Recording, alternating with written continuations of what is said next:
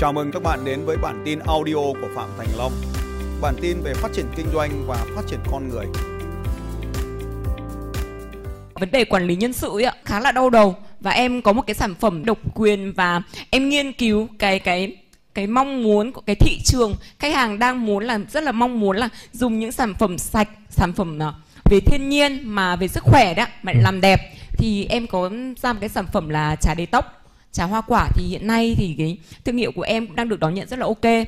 Thì em muốn hỏi thầy là em muốn thay bộ có nghĩa là em dùng toàn bộ công nghệ là uh, ví dụ như từ trả lời khách hàng tự động gọi điện cho khách hàng tự động nghe khách hàng tự động thay em đang muốn là thay toàn bộ nhân sự em chỉ để uh, tối ưu toàn bộ nhân sự của em rất ít thôi.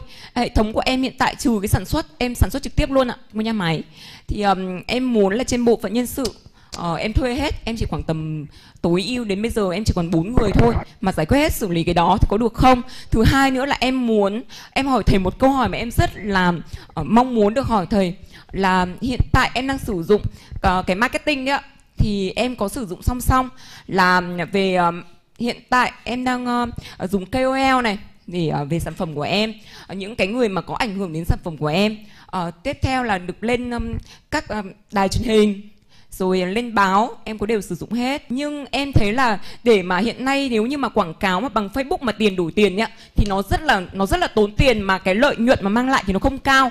Thì em cũng đang sử dụng uh, kênh YouTube và em làm trực tiếp của em luôn. Thì cái, cái trên kênh đấy thì em cũng có trao giá trị thôi chứ em không bán hàng.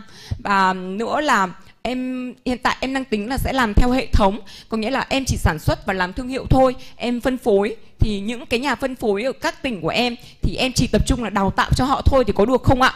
Có nghĩa em tập trung đào tạo. Em muốn là làm song song nhưng bây giờ em đang muốn là làm mạnh hệ thống thì theo thầy là có phù hợp không ạ? Em cảm ơn ạ. Em còn gì để hỏi nữa không? em nhiều lắm. Hỏi nốt đi em.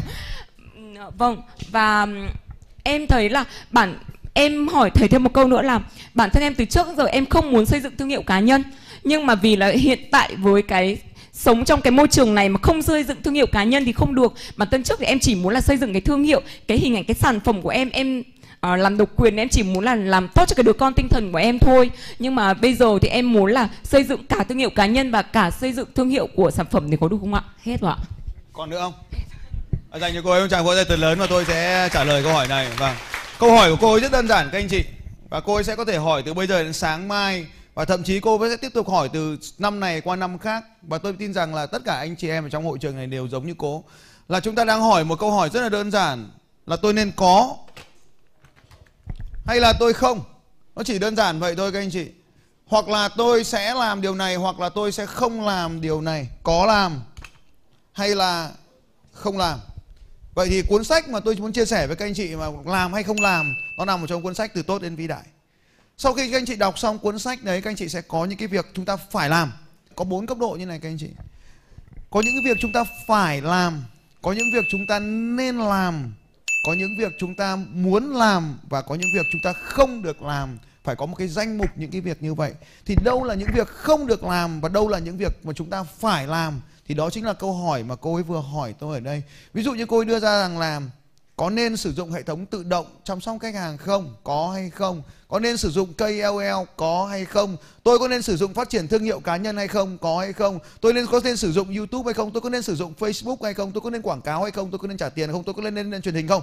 Vân vân tất cả những điều này thì nó đều là có hay không? Vậy thì để mà trả lời được câu hỏi có hay không thì đây là cái cách mà chúng ta sẽ làm các anh chị cho mọi câu hỏi ở đây có ai trong hội trường này chưa có vợ giơ tay anh xem các em? Vâng. Thế theo các anh thì có nên cưới vợ không? Có hay không? Có, tại sao bây giờ vẫn chưa cưới vợ? Thế tôi hỏi lại này trong hội trường này có có cô nào mà chưa có chồng không? Giơ tay nào. Thế mình có nên lấy chồng không? Không hả?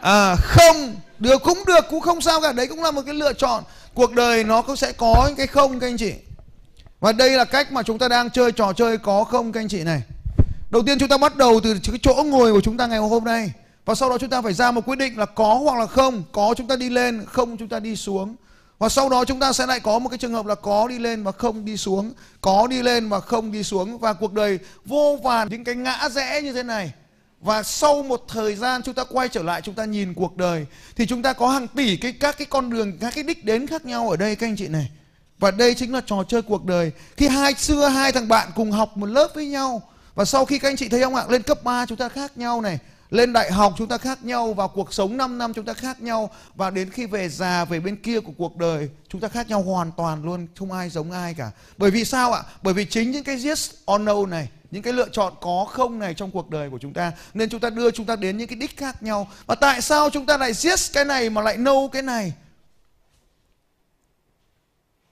Có thể. Là chúng ta nhìn thấy cha mình làm vậy, như tôi, bố tôi dạy tôi, bằng roi, bằng vọt, nên tôi cũng dạy nhân viên tôi bằng quát mắng. Đó là một sự lựa chọn trong quá khứ. Từ cái quá khứ đã đưa mình đến cái điều này. Cũng có thể là do thầy cô giáo mình dạy mình làm như vậy. Cũng có thể một ai đó như ngày hôm nay bước vào trong hội trường này và nói với chúng ta rằng là nên làm điều này hoặc nên làm điều kia. Và cuối cùng có thể thế này, các anh chị. Nó vào một cái tình huống mà chúng ta chẳng biết làm gì cả. Nên mình tung đồng xu, đúng không anh chị?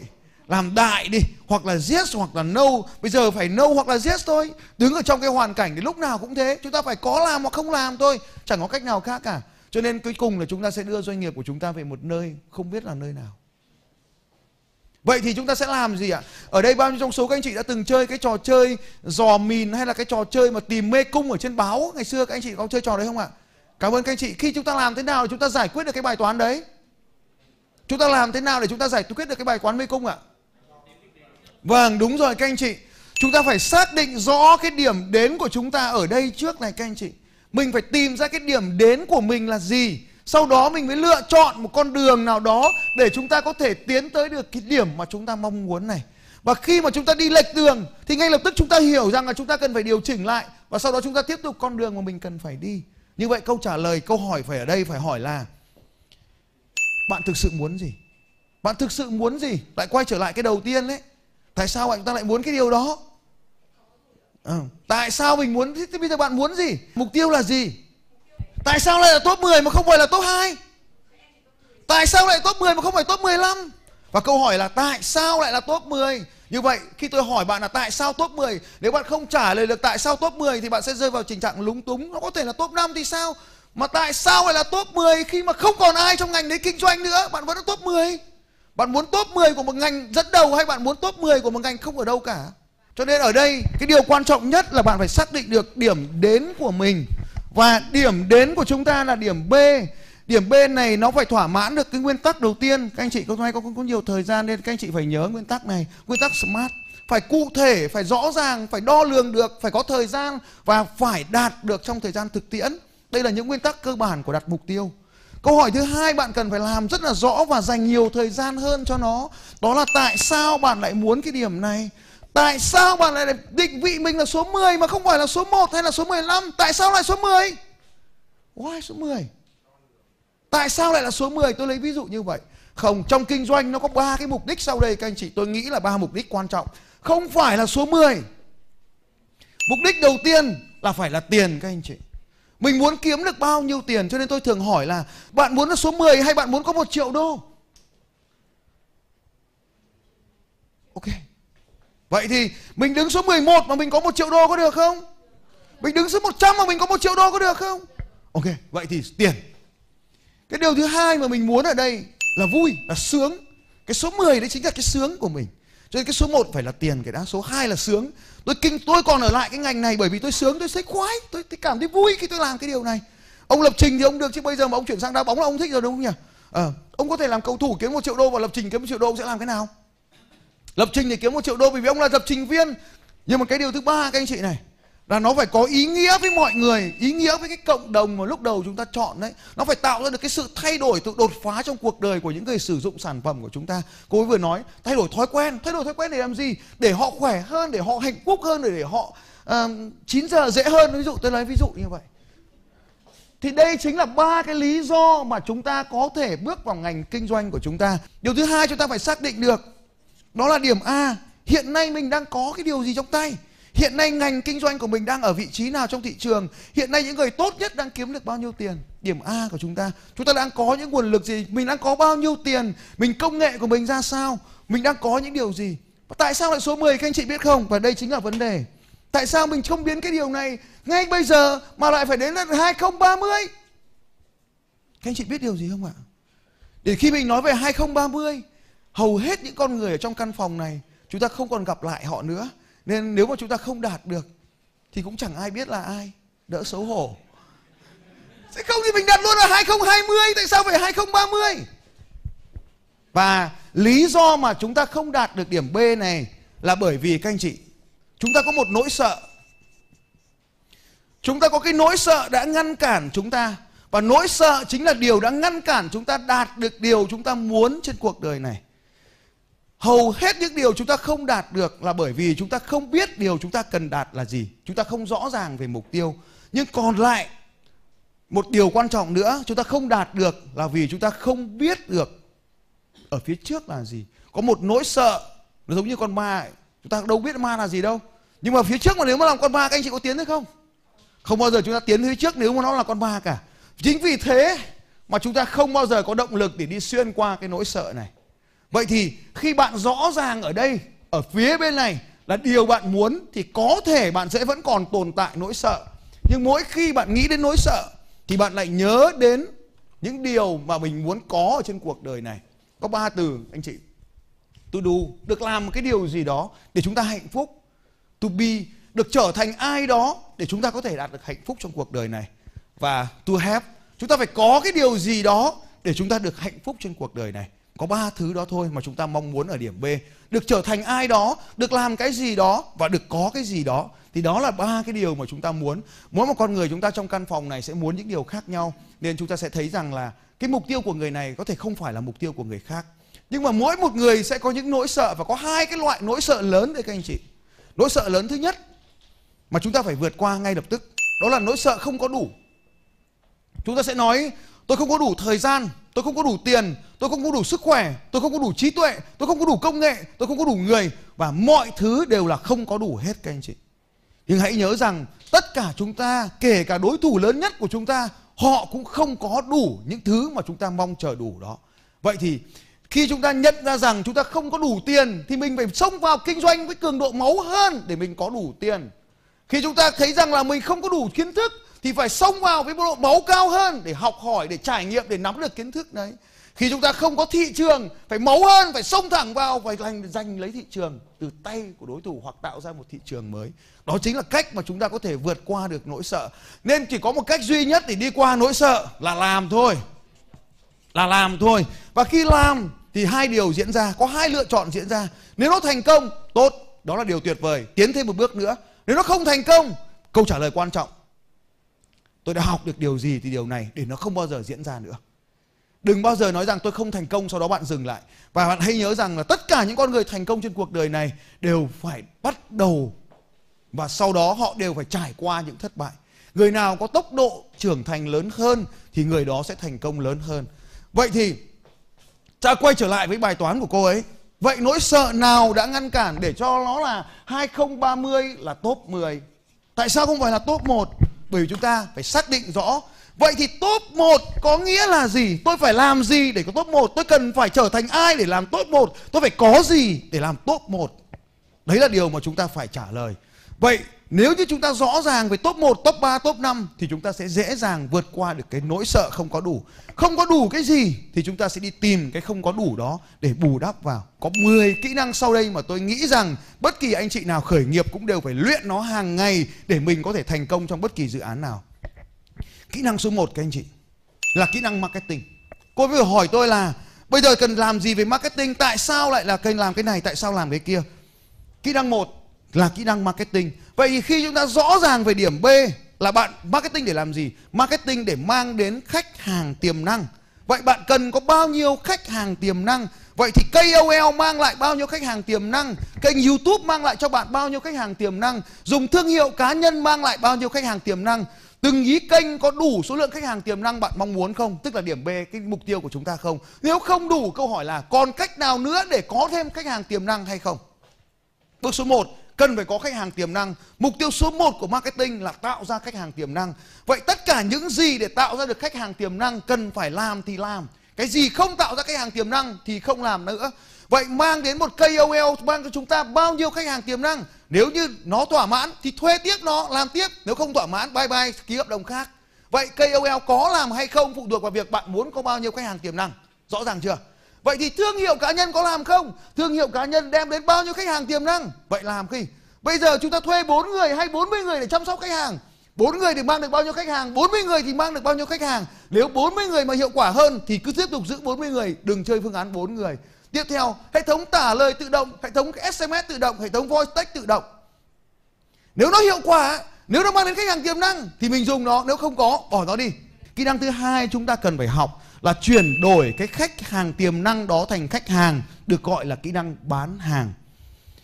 Muốn có đại lý bán được hàng thì bản thân mình phải bán được hàng cái đã, hệ thống nó mới chạy.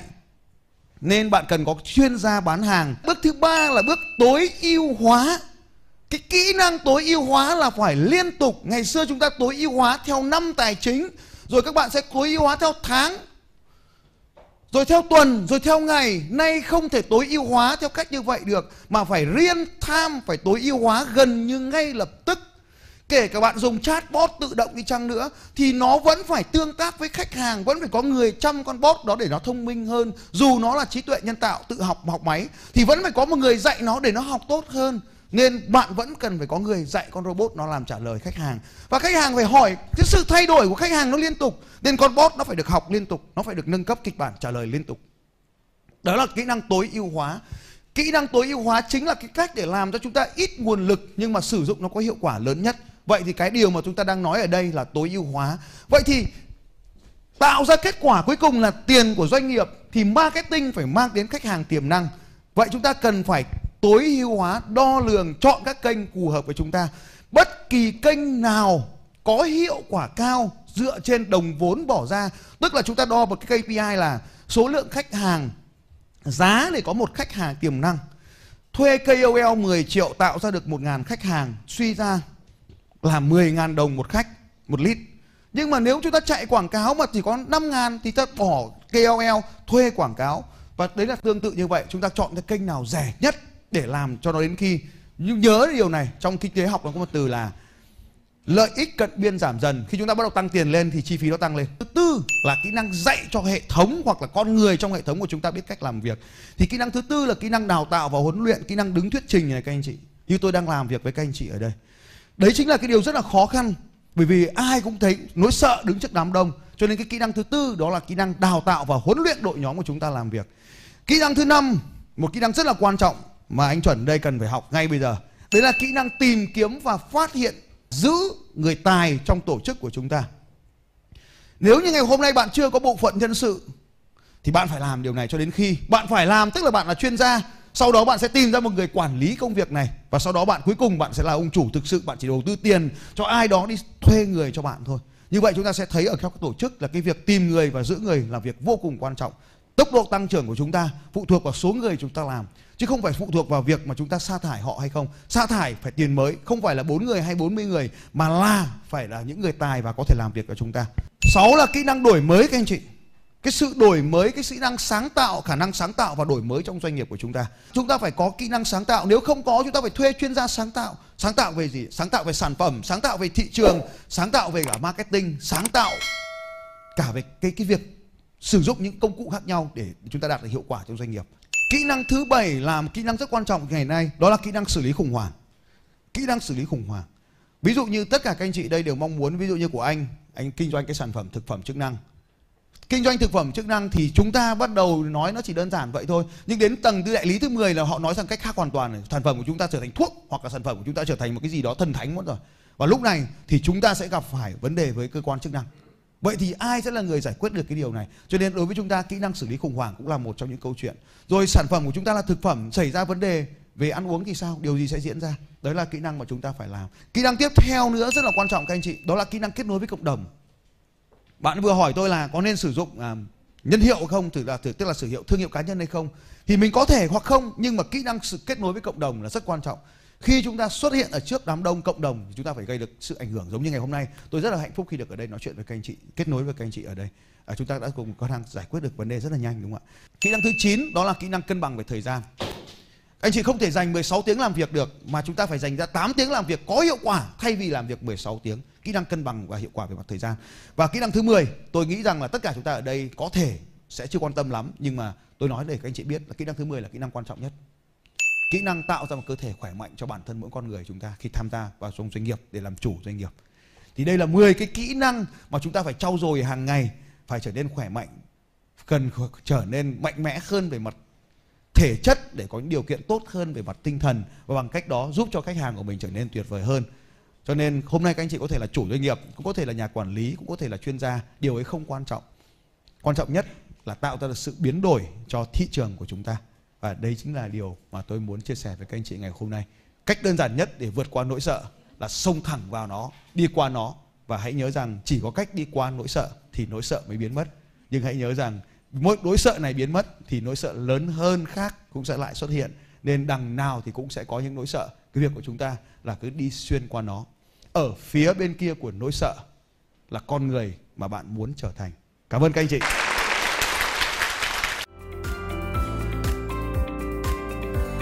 Xin chào các bạn và hẹn gặp lại các bạn vào bản tin audio tiếp theo của Phạm Thành Long vào 6 giờ sáng mai.